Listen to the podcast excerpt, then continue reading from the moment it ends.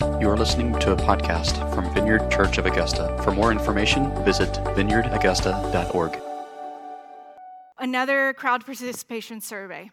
Would you please raise your hand if you are a mother in this room? Okay. Raise your hand if you're a father in this room. Keep it lifted. Everybody, mothers, fathers, keep it lifted. Raise your hand if you're a brother. Okay, more hands go up. If you're a sister, more hands went up. If you are a son, or if you're a daughter. Okay, so basically, if you were breathing, you're at least one of those, probably more than one, and maybe as many as three, right? Yeah. So that means everyone on some level or another can connect with the word that we're talking about today. The word we're talking about today is storge. Storge. It's Greek for the description word for familial love, the kind of love that happens in a family.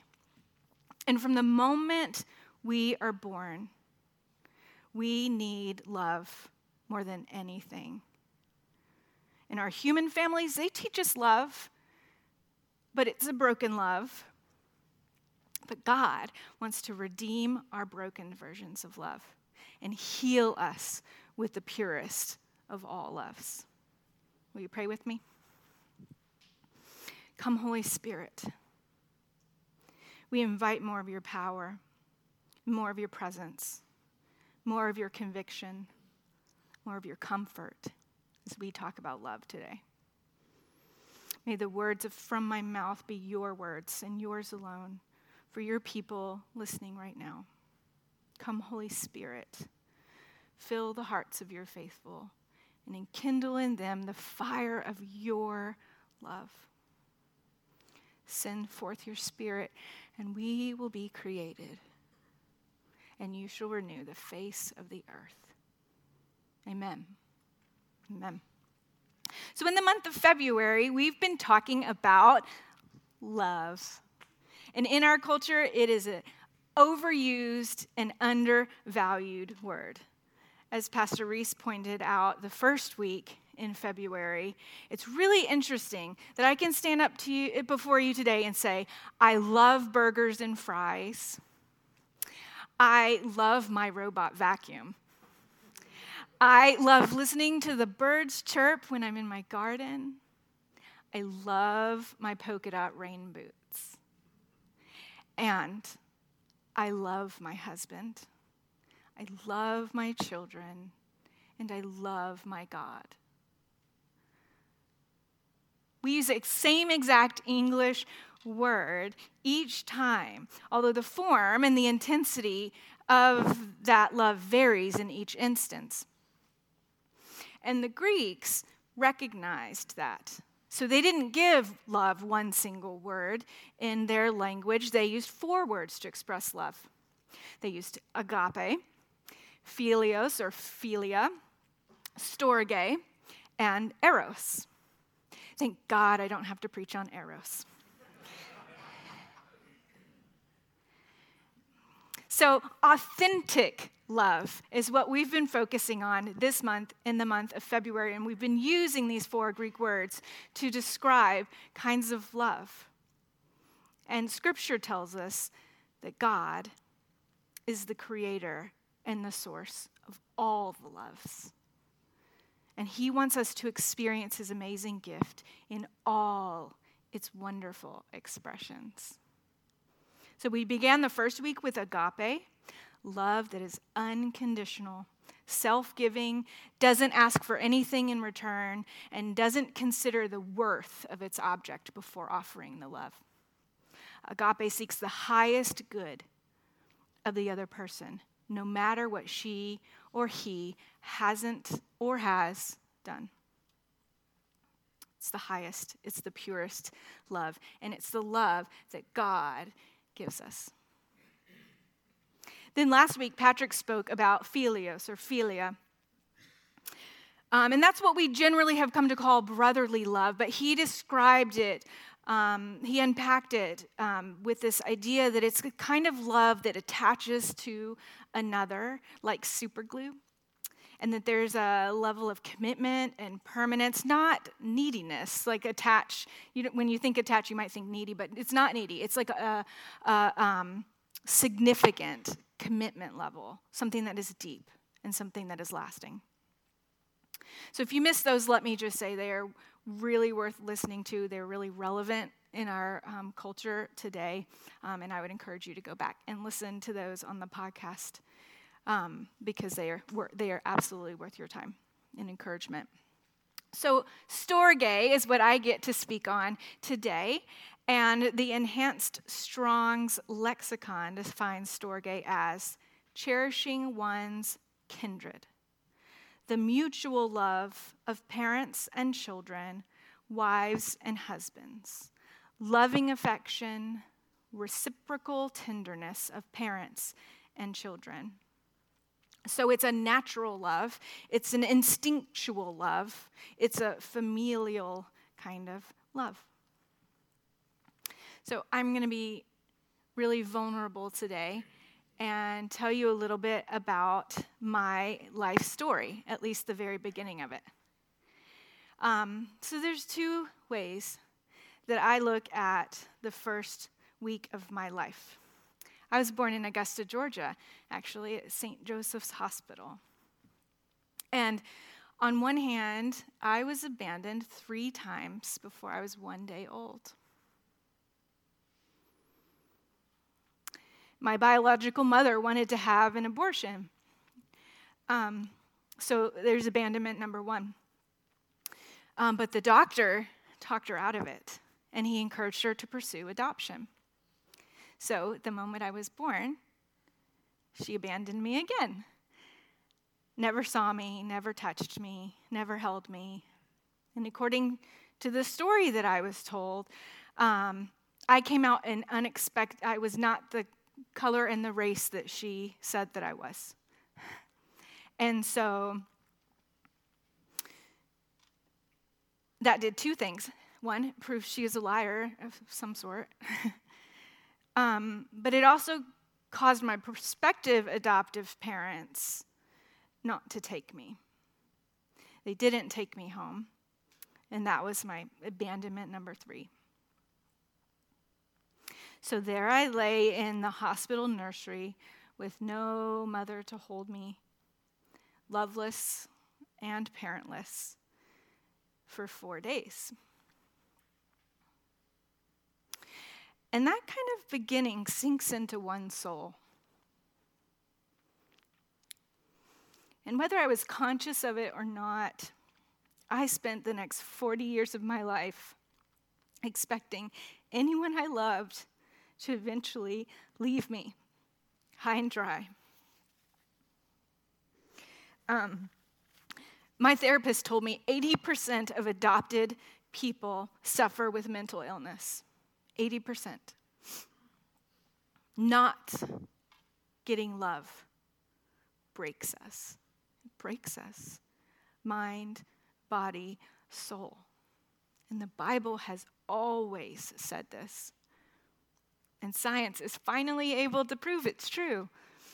I wish I had time to quote you all of this, the statistics and research um, of the effects of not receiving love in infancy or not receiving love um, in elderly years or not receiving love in all the time in between.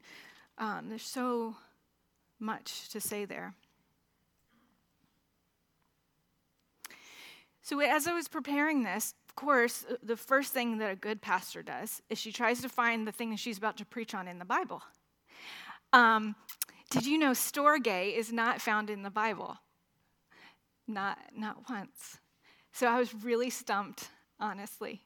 But I did find that the opposite form of storge, the antonym, is used twice in the New Testament.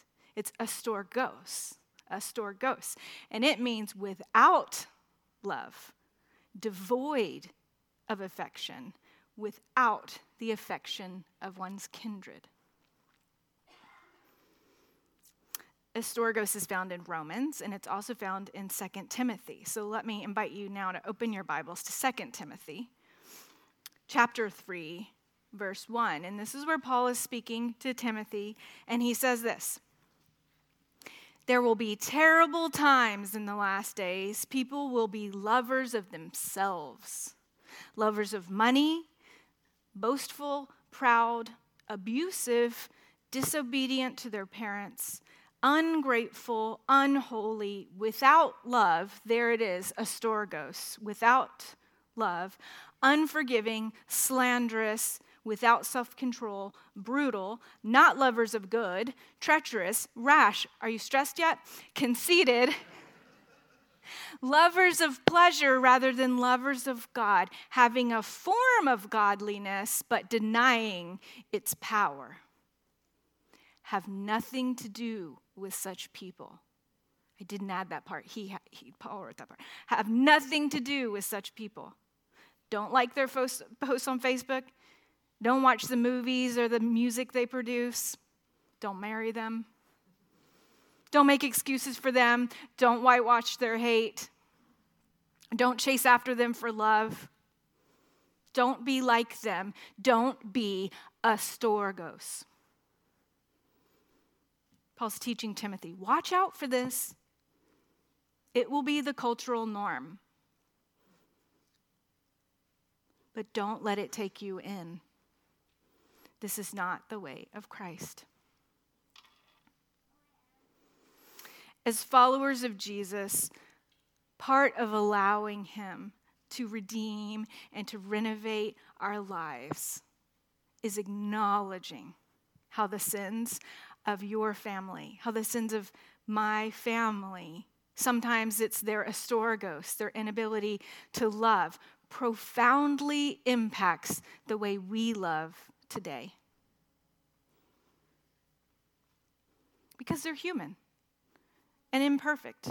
And our parents passed down a broken kind of love, the way my mother did or didn't love me comes from the way her mother and father did or didn't love her,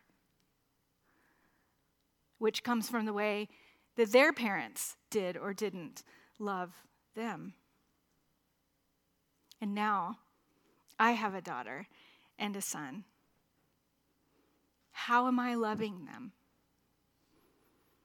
With that same broken pattern? So I told you there were two ways that I look at my first week of life. Here's the second one I was loved, storgate, and longed for before I was even conceived. Yes, my birth mother was 16 when she had me. She endured nine months of being a pariah in her social circle for me. Imagine how it was in 1979. um, how it was for a 16 year old girl in Augusta to be pregnant. And the stretch marks and the changes in her body that never went away to bring me to full term. She gave her body for me, and she kept me safe at great personal expense. And then she loved me enough to realize that she couldn't care for me. She wasn't equipped yet to be a good mother. And the ultimate sacrifice was to give me to someone who could. She made the courageous, some would say loving, decision to give me up. Now, at the very same time, across town, was a healthy, mature, Christian, married couple who couldn't conceive children at all. And with empty arms, longing to have and hold a child, they longed for a baby they could storge. So imagine the joy when one moment you are childless with absolutely no prospects and the next moment, a lawyer calls and says, There's a baby girl in the hospital right now, unclaimed. And without hesitation, they fell in Storgos with me. That too is my story. But I share it because it can also be yours. Because you have a loving Heavenly Father who's waiting with arms wide open. Jesus said, and I quote, How often I have wanted to gather your people together, just as a hen gathers her chicks under her wings. Those arms of love this loving, instinctual, maternal, protective, gather you up in my arms kind of love, God has it for you and for me and for every single person ever conceived. So, what do we do with that? We have an opportunity. We have an opportunity to recognize that when you accept Jesus' offer of love and adoption, you have been birthed into a new family, the family of God through Jesus Christ. And this is a family that knows perfect love, a family that knows how to give it, a family that knows how to receive it. This is the agape love the love that is unconditional, that is benevolent and self giving, that doesn't ask for anything in return, doesn't consider the worth of its object before offering the love, seeks the highest good for the other person, no matter what he or she has done or not done. In Ephesians 5, Paul urges the believers be imitators of God as beloved children. Walk in love as Christ loved us. As beloved children of God, we receive his love, and this remakes us into better lovers. And we're able to break a broken cycle of love.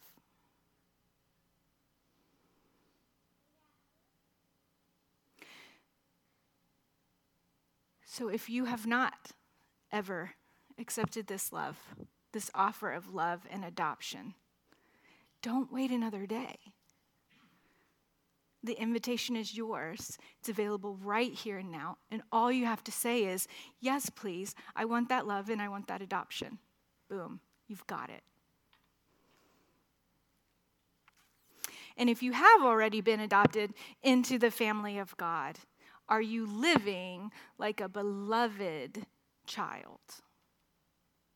Are you loving others out of the riches of the love that is constantly being offered to you? One more point. I'm on the home stretch. Then we're going to have some prayer time. I thought for a really long time that I had to choose which of those stories was true, which identity of those was me.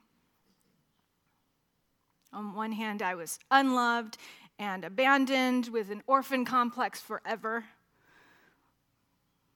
Or I was chosen, I was loved, I was adopted twice. I always say adopted kids are special because we got adopted twice once by our parents and then the other time by God, if we'll let Him. But both stories are true. Both stories are true for me. And perhaps there are ways in your life where both of those stories are true for you. In Ephesians 4, verse 2, and then I'm going to jump to 22 it says, Be completely humble and gentle, be patient, bearing with one another in love. There's that love again. Put off your old self, which is being corrupted by deceitful desires, to be made new in the attitudes of your minds, and to put on the new self, created to be like God in true righteousness and holiness. For us to live our best lives, that's a new phrase, it's a new catchphrase in culture right now, but hey, they stole it from the Bible. Um, because Jesus said, I have come to give you abundant life. I have come to give life to the fullest.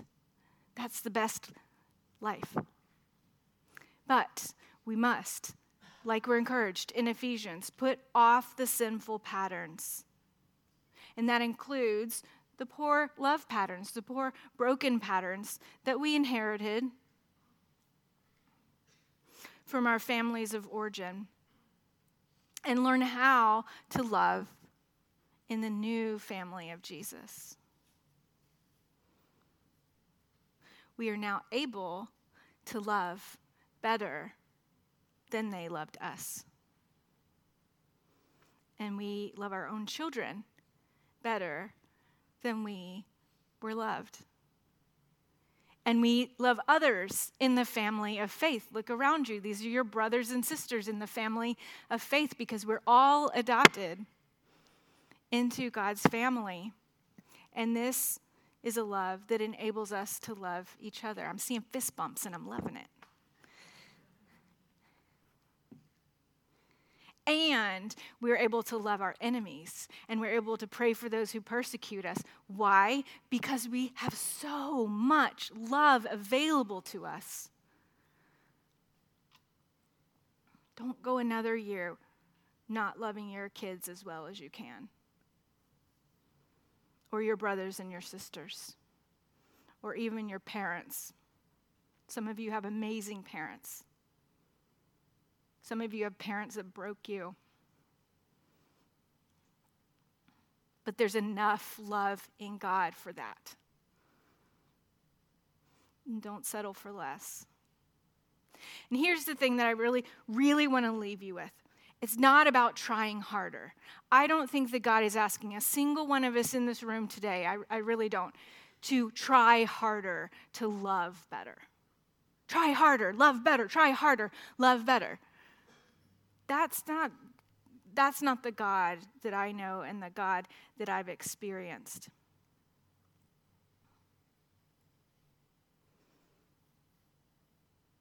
I grew up in an amazing home with an amazing family. And they're here today, and I asked them to sit in the back row so I wouldn't cry the whole time. so if you're wondering where they are, they're hiding in the back, trying not to make me cry. Um,